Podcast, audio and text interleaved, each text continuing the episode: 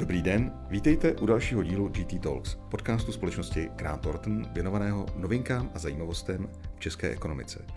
Dnes bude naším tématem akcelerace růstu firmy a jak jí dosáhnout. O své rady i příklady z praxe se s vámi podělí Jakub Stuchlík, expert Grant Thornton, který se na oblast rozvoje obchodu dlouhodobě zaměřuje a kterého tímto zde vítám. Dobrý den. Dobrý den. Podcastem vás bude provázet Pavel Kočiš. Jakube, Business Boost, co to vlastně je? Dobrá otázka. Eh, z mého pohledu je to vlastně soubor několika jednotlivých aktivit, nebo řekněme produktů, které všechny dohromady vedou k tomu, že vlastně zvýšíme prodeje našemu klientovi. Ehm, těch produktů je X, my jich máme asi sedm, ale můžou být i další. Těch sedm je targeting, přímý prodej, online sales, pak jsou to nějaká obchodní KPIčka neboli motivace obchodního týmu, je tam cenotvorba, je tam zákaznická zkušenost a všechno se nám to váže do nějakého multikanálového omnichannel přístupu. Dneska se říká moderně omnichannel, tak říkáme taky omnichannel. Ale v principu je to nějaká kanálová strategie. A jak jsem řekl, cílem je vlastně posunout toho klienta dál. Růst tržeb, růst nových klientů. Vy jste vyjmenoval tedy šest, respektive sedm oblastí, na které se e, zaměřujete a které mají pohromadě fungovat. E, pojďme se u každé z nich zastavit a vysvětlit si, co vlastně přesně znamenají a co v tom můžete pro své klienty udělat. E, jak tedy na správný targeting? Proč je důležité vědět, komu firma svůj produkt prodává? Myslím si, že to je úplně zásadní. Jo. Oni existují vlastně dva takové pojmy. Jedna je segmentace a druhý je targeting. My se spíš zaměřujeme na targeting, ale možná je důležité si říct, jaký je v tom rozdíl. Segmentace to je vlastně nějaké rozdělení klientů, které využijete typicky, dáte tomu klientovi nějakou charakteristiku, děláte si persony. A vlastně to využijete třeba, když připravujete nový produkt, tak aby mm, byl úspěšný u nějakého segmentu, nějaké skupiny zákazníků. Proti tomu targeting je vlastně vyhledávání těch konkrétních zákazníků, kdy vy na základě třeba té segmentace a na základě toho, jak máte postavený produkt, se snažíte najít hodné zákazníky, kterým ho můžete nabídnout. Jo, takže zatímco segmentace je dost, řekněme, teoretická, je to nějaké rozdělení buď stávajících zákazníků nebo potenciálních budoucích, tak targeting je praktická. Už hledáte ty konkrétní zákazníky, kterým můžete ten produkt nabídnout. Jak je hledáte? No, uh, typicky um, na... Takhle, typicky. Není to typické. Jsou různé způsoby. Uh, úplně jinak je hledáme na masovém trhu, kdy se prodává vlastně na retailovém trhu uh, pro běžné občany, takže úplně jinak uh, se targeting dělá v případě, že prodáváte třeba spotřebitelské úvěry. To je třeba, jako, řekněme, moje historická specializace. Tak tam si prostě nějakým způsobem zase podle segmentace, podle toho, jak se ti klienti chovají, tak hledáte o klienty, kteří se chovají stejně. A můžete si to nějak třeba modelovat, můžete nějakým způsobem využívat data, která k tomu máte, typicky banky k tomu mají data, ale některá jsou i veřejně přístupná, můžou to být demografická data a tak dále. A vlastně už targetujete na třeba jenom nějakou věkovou skupinu, nebo jenom nějaké vzdělání, nebo různou kombinaci těchto věcí. V té bance typicky se používaly uh, třeba uh, výše příjmu a podobně. Tak to je třeba v retailu. A když se budeme bavit o uh, firemních zákaznících, jako v B2B, tak tam je to zase úplně jiný. Tam ten příběh je o tom, že se díváte na parametry té firmy a snažíte se najít takovou, pro který je ten váš produkt hodný. Typicky se díváme na obor podnikání, když někdo třeba nabízí software, řekněme CRM, obchodní systém, tak eh, se díváme na to, jaké firmy vlastně potřebují takový obchodní systém, kolik spravují klientů, jestli se jim to vyplatí.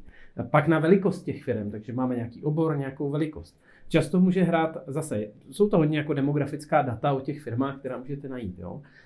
Vlastně často hraje třeba lokalita, už protože mm, ten biznis se často dělá osobně. Nechcete jezdit do Ostravy z Prahy prodávat a, a naopak. Takže třeba my, když to děláme, tak říkáme, pojďme nejdřív kolem komína. Je, je to mnohem jednodušší pro vás, pro toho klienta, sejít se, ten produkt společně pak stavět. Takže um, asi takhle to děláme. Rozumím. Um, proč je důležitá další oblast, eh, přímý prodej? Jedná se o efektivní prodejní kanál? Máte to nějak ověřeno? Já jsem na direct salesu, na přímém prodeji vyrostl. To je moje jako srdcový téma z těch všech, kde mám nejvíc zkušeností. A já mám skutečně ověřeno, že to funguje. Ono to vypadá strašně jednoduše.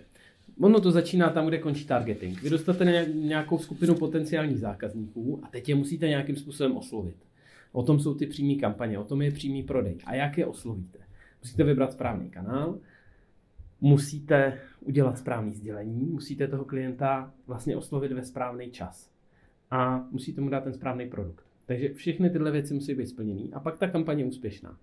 Jenom to vypadá velmi triviálně. Vezmete prostě hromadu e-mailových adres, pošlete jim e-maily, najmete call centrum, necháte to call centrum obvolat to vlastně a domluvit třeba schůzky nebo prostě něco prodat rovnou po tom call centru.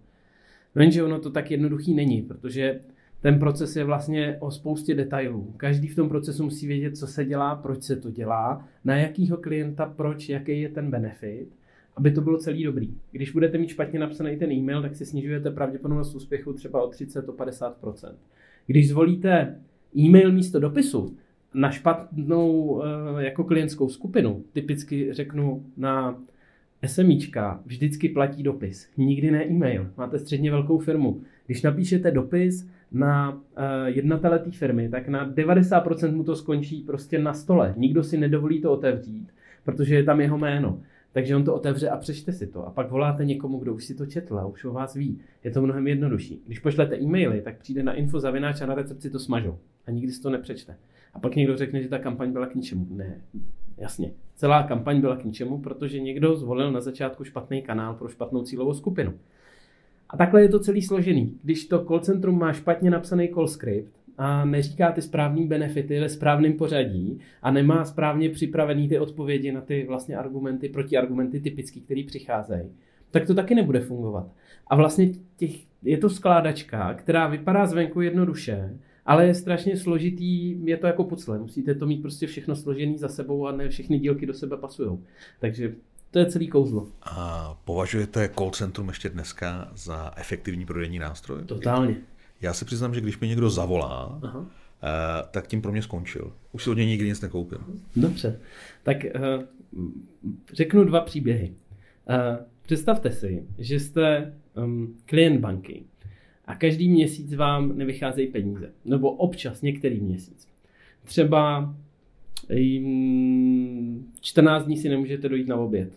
Jo? Víte, že nemůžete do hospody, protože šetříte každou korunu, než přijde výplata. Jiný, jiný měsíc to vyjde, ale rozbila se pračka a průšvih. A teď nejste jediný, kdo to ví. Ta banka to ví taky, že se vám tohle děje, že jedete nějakou dobu jako na hraně a že to nevychází. A teď si představte, že vám někdo zavolá z vaší banky, má s váma nějaký vztah, nějakou důvěru a řekne, pane, my pro vás máme super nabídku, dáme vám kreditku a když vy, na vám ty peníze zrovna nebudou ten měsíc vycházet, tak nevadí, tak my vám pět tisíc počíme a prostě si to vyberete a doplatíte to, až přijde výplata. Byl byste naštvaný? To v takovém případě asi ne. A to je ten příběh. Správný čas, správný produkt pro správného klienta. A zase to do sebe musí zapadnout. To bylo v retailu. A když se vrátíme do toho SMIčkového segmentu, který třeba já považuji dneska jako za pole neorané v tomto, tak ono, když podnikáte, máte svůj biznis, jste manažer firmy, ředitel, majitel, prostě máte firmu 100-200 milionů obratu a volá vám cizí číslo a chce s váma dělat biznis, protože on vám chce pomoct ve vašem podnikání, nabízí vám nějaký produkt, třeba ten nový software, to CRM, tak vy ho automaticky jako netípnete a nepošlete do prčic, protože jste mnohokrát byl v té jeho situaci a volal jste někomu s vaším biznesem. A vlastně vždycky budete poslouchat.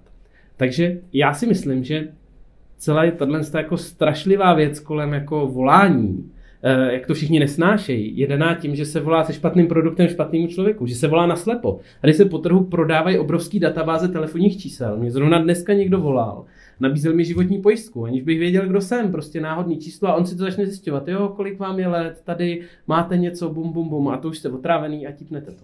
Ale když vám volá někdo, kdo je relevantní, kdo ví, proč vám volá, Jo? Když voláme prostě do strojírenské firmy a nabízíme její uh, poradenství v oblasti přesně jakoby efektivity třeba ve strojírenství, se kterým máme nějaké zkušenosti, tak ten člověk nebude naštvaný. On to bude brát jako relevantní a bude říkat, jo, to mě zajímá, tak pojďme se na to sejít. Jakoby ta úspěšnost těchto kolů je třeba 30%. To není tak, že prostě každý 20 lidí z 21 vás pošle do prčic. Ne, třeba dva, tři vás pošlou do prčic. Spíš se dvakrát, třikrát nedovoláte tomu správnému člověku, přesměruje vás, bude to trvat díl. No a ten čtvrtý si s váma tu schůzku dá. Rozumím. Další oblastí, které vy se věnujete eh, v rámci Business Boostu, je online prodej. Eh, pravděpodobně jakákoliv firma, která dnes prodává nějaké fyzické zboží, tak už v online prodeji je. Eh, co vy tady svým klientům dokážete poradit, čím dokážete pomoct? Primárně jsou to dvě oblasti. Jedna je právě tak, jak byste říkal, každá firma už to dělá, neboli každá už má ten e-shop, ono to tak úplně ještě není. Eh, takže primárně, nebo primárně, jedna z těch dvou oblastí, řekněme, na který se zaměřujeme, je pomoc s tím přesunem do toho digitálního prostředí. Často ten e-shop je, ale je v nějaký úplně základní formě, eh, není prostě dobře připravený, není pro klientský, eh, a často ani není, jo. V některých oblastech toho podnikání ty e-shopy nejsou tak běžný. Nebo jsou třeba jenom v B2B segmentu a přesně jak jste řekl, my jsme se dokonce setkali s firmou, eh, který jsme pomáhali a která měla e-shop prostě v B2B velmi silný, tam ty partneři zaregistrovaní si objednávali a ona měla jinak prostě fyzické pobočky. No teď se to zavřelo a najednou se řešilo, jak se to zboží samozřejmě prodá, takže jsme narychlo jako vymýšleli, aby ten e-shop byl přístupný i pro běžný klienty, pro běžní lidi a mohli si vlastně nakupovat. Takže i, i to byl třeba jeden jako z úkolů, který jsme řešili. A pak ta druhá oblast, která je možná ještě jako palčivější, je, že ten e-shop už funguje ale on funguje technicky, ale nefunguje jakoby finančně. Neboli ty náklady na ten e-shop a na, to, jako na ten online prodej jsou strašně vysoký. Platí se desetitisíce, tisíce za propagaci na Facebooku, za propagaci na, eh, na Google, za PPCčka a vlastně ono to nic nepřináší. A nebo přináší, přináší to obrat, ale ne zisk, protože vlastně celý ten zisk sežerou tyhle ty obří náklady vlastně na tu propagaci. Je tam velmi konkurenční prostředí. To, s čím my typicky pomáháme, je přesně, jak toto switchnout, jak to změnit, aby tam narostla ta ziskovost. Eh, může být mírný snížení obratu, ale cíl je prostě, aby to vydělávalo peníze. Hodně často je to o tom, že ty firmy se zaměřují stále a znova na akvizici, akvizici, akvizici.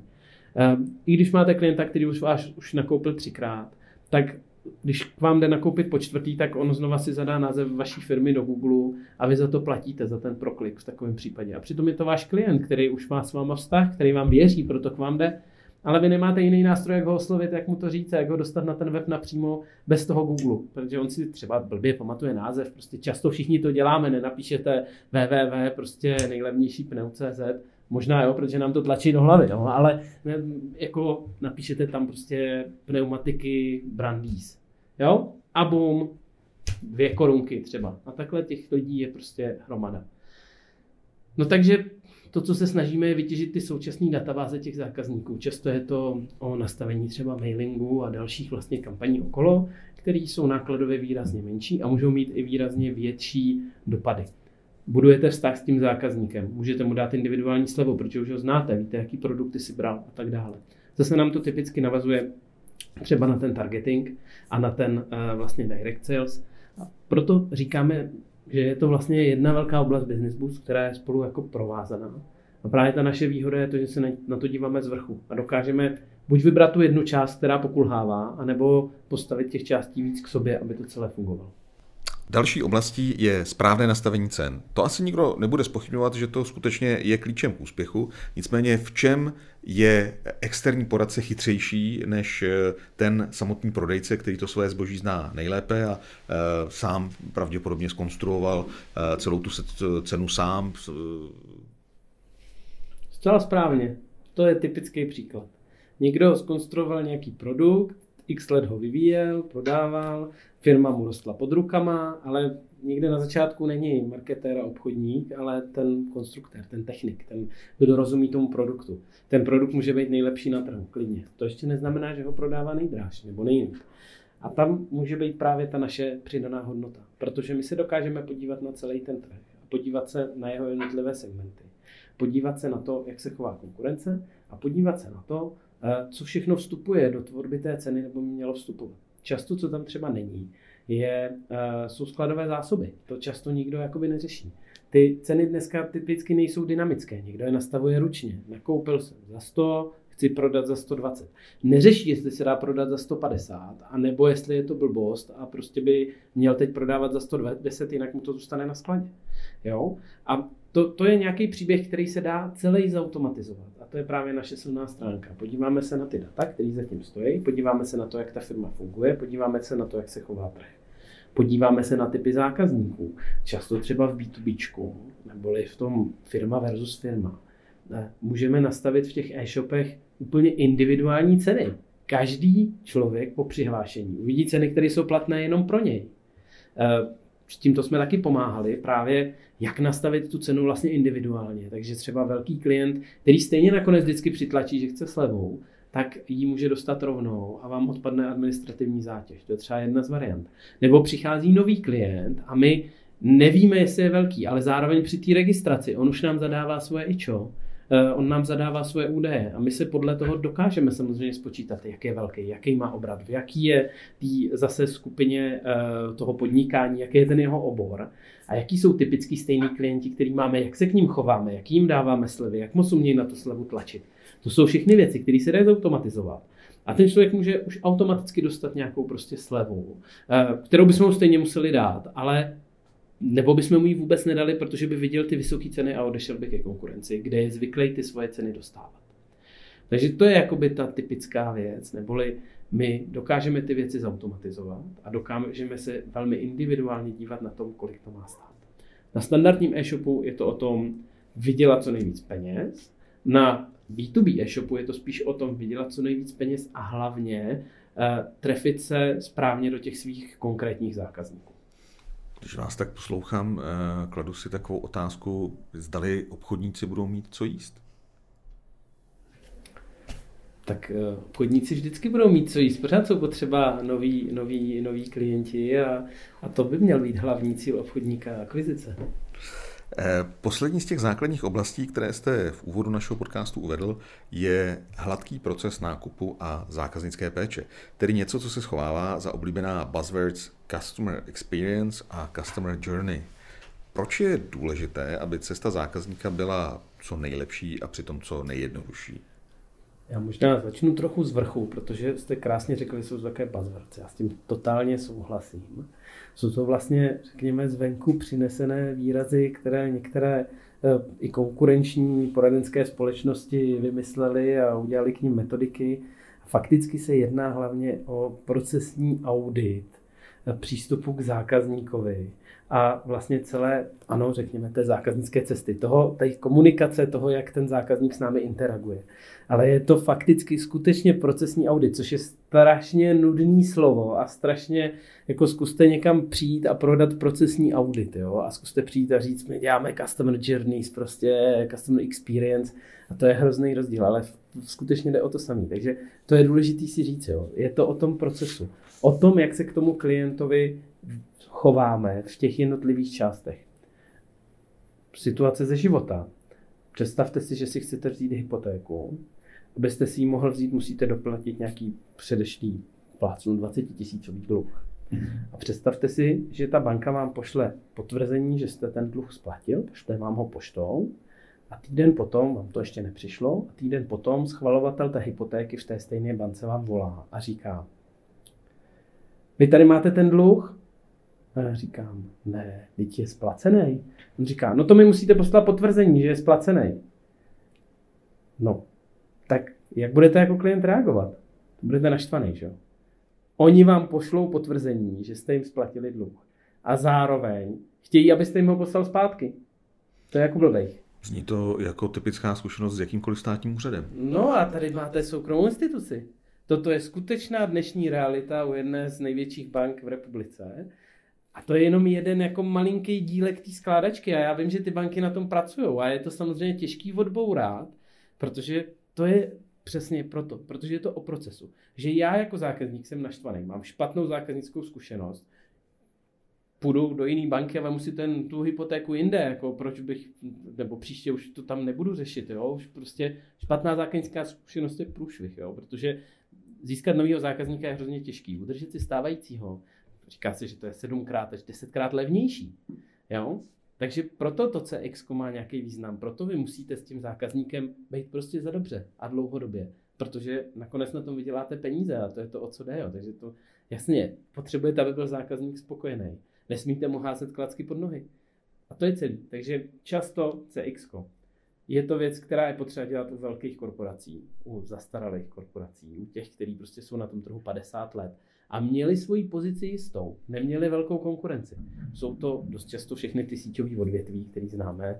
Eh, je to bankovnictví typicky, ale samozřejmě ta situace se mění, přicházejí noví hráči, do energetiky přišli noví hráči, do, eh, do bankovnictví přišli noví hráči a jako dramaticky se to mění, takže i ty velký starý dinosauři prostě toto musí řešit.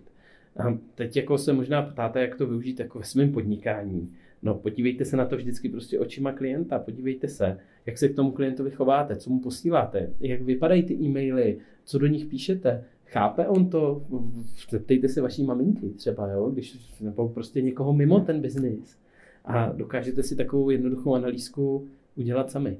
Prostě musí to být tak, abych já jako zákazník byl spokojený. To je něco, s čím pomáháme. A je to fakticky procesní analýza a nějaký typy, jak to upravit. Tou úplně poslední zastřešující aktivitou je Omnichannel. Eh, co si pod tím můžeme představit?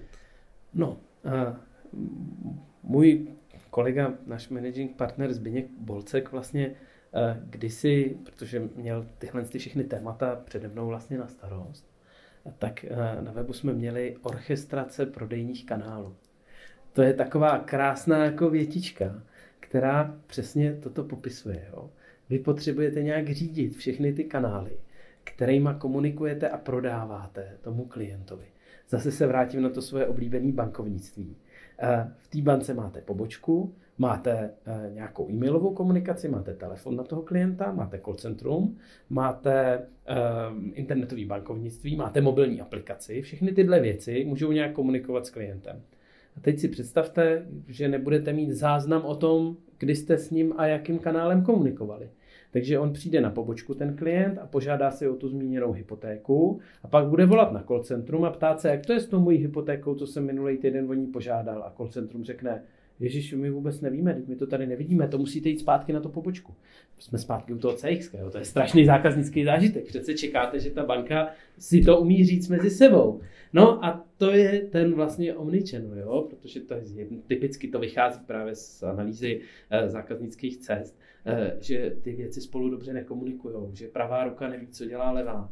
Um, může to být jako zcela zásadní chyba v rámci komunikace. V rámci prodeje je to zase navázaný na ty všechny naše targetingy a direct sales, přímý prodej, je na ten online prodej. Vy vlastně musíte vědět, jakýmu klientovi prodáváte, jakým kanálem a proč.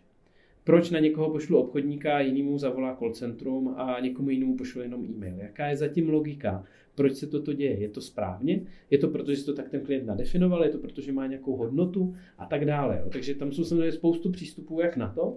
A cíl je, aby klienti byli spokojeni a zároveň my jsme vytěžovali ty kanály efektivně. Hodně dneska se to týká digitalizace, takže říkáme omnichannel, přesuňme to do digitálu, prostě vyházíme ty lidi na pobočkách a tak. To samozřejmě nikdo nahlas neříká, ale v principu to je to, co se děje. Postupně to tak je. Podívejte se na banky, kolik měli poboček před deseti lety a kolik jich mají dneska. Jo. Tam vidíte 30% klidně prostě pokles. V malých městech to prostě vymizelo, tam, kde bylo 10 poboček, tak dneska jsou dvě a podobně. Jo. To se prostě skutečně děje. Takže o tom je ten omnichannel. Pokud by se tedy někdo potom po vyslechnutí tohohle podcastu domníval, že eh, jeho firma potřebuje obchodně nakopnout a obrátí se na vás jako na experta, eh, co se stane? Co budete dělat? Jak to bude probíhat? No my jsme si tady teď vyjmenovali jako x produktů a já možná doplním ještě jeden, který není tak konkrétní, ale který je podle mě jako zcela stěžejní. My dokážeme přijít k tomu klientovi. A to je i to, co se vlastně stane úplně na začátku se s ním sejdeme a začneme se o tom biznesu bavit. A protože máme z různých biznesů mnoho zkušeností a je nás na to víc než jeden seniorní člověk, jsme i různě staří a máme, já jsem spíš z bankovnictví, kolegové někteří jsou spíš třeba z telekomunikací, jiný má zase zkušenosti s retailem, jako s různýma teskama, globusama a vlastně se na to podíváme úplně různýma očima.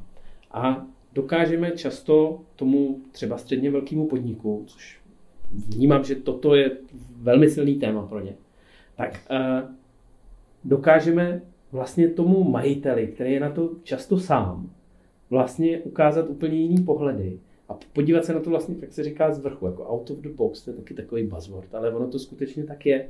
Eh, když prostě každý den řešíte plácnu výrobu oken, tak můžete být v tom nejlepší. Řešíte fungování ty firmy, máte tam 50 zaměstnanců nebo 100, máte velký obrat, řešíte tu distribuci, bum, bum, bum, bum, bum, tak nemáte čas na ten faktický rozvoj. To už nemůžete stíhat v jednom člověku. Často je velmi těžký jako nabrat schopného člověka e, i se společně sehrát. Jo? To jakoby, vidíme to často. Ty majitele si to vybudovali, je to jejich dítě, chtějí to řídit, ale potřebují pomoc s tím rozvojem. A tam si myslím, že je to naše role. Pomoc, nasměrovat, ukázat. Můžeme být parťák. Můžeme být parťák, eh, se kterým se může poradit ten člověk a který vymyslí nějaký řešení. Možná jedno z těchto sedmi, nebo tři, nebo pět, nebo sedm, a nebo něco úplně jiného. Což si myslím, že je ta naše největší přidaná hodnota. Neprodáváme jeden produkt ani sedm produktů. Prodáváme pomoc s nasměrováním ty firmy k růstu. A ano, typicky jeden z těch věcí, o kterých jsme si povídali, k tomu pomůže. Ale může to být něco úplně jiného. Hodí se takováhle pomoc pro každou firmu, nebo má to smysl jenom od určité velikosti do určité velikosti, pro českou, pro mezinárodní? No, já si myslím, že taková pomoc se může hodit úplně každé firmě. Samozřejmě to, kam se zaměřujeme my a kde má nějaký i smysl eh, vlastně aby jsme to dělali, uh, už z důvodu toho, že když máte malou firmu, tak spoustu těch věcí si zvládnete dělat sám a ještě ta zátěž není tak vysoká, to je jedna věc. Uh, druhá věc je uh, samozřejmě to, že máme nějak nastavenou cenovou politiku a prostě dneska nemůžeme jít do firmy, která má milionový obrat, tak to je. Ale logicky taková firma prostě ten růst ještě musí zvládnout sama a musí, musí, musí si to vybudovat.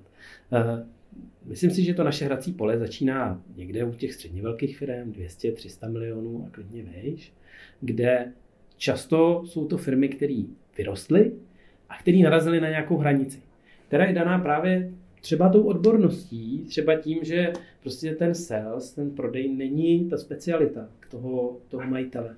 Eh, jak říkám, umí vyrábět okna, nebo umí uh, péct chleba a rozjel to nějakým způsobem a teď neví, jak dál. Prostě ten biznis najednou přestal růst. Tak tam si myslím, že už můžeme pomoct. Tam dává smysl i tato, řekněme, ten komplexní přístup. Pro ty úplně velký klienty, korporátní, eh, tam typicky jdeme s těmi konkrétními tématy a vyzobáváme nějaké části, ale ten komplexní přístup tam tolik často potřeba není, protože jsou tam celá oddělení, které se tím zabývají a spíš můžeme pomoct tím, že máme odbornost, zkušenost a že už jsme tu věc dělali, takže tam jdem s konkrétním tématem. To je krásná tečka nakonec. Eh, děkuji za váš čas. Eh, doufám, že naši posluchači se dnes dozvěděli něco zajímavého eh, pro jejich biznis. Ještě jednou poděkuji manažerovi Grant Thornton Jakubu Stuchlíkovi za jeho čas a pokud byste na našeho hosta měli otázky, kontakt najdete na webu Grant Thornton. Děkujeme za pozornost a těšíme se na slyšenou příště. Taky děkuji za příležitost a doufám, že vás to bavilo.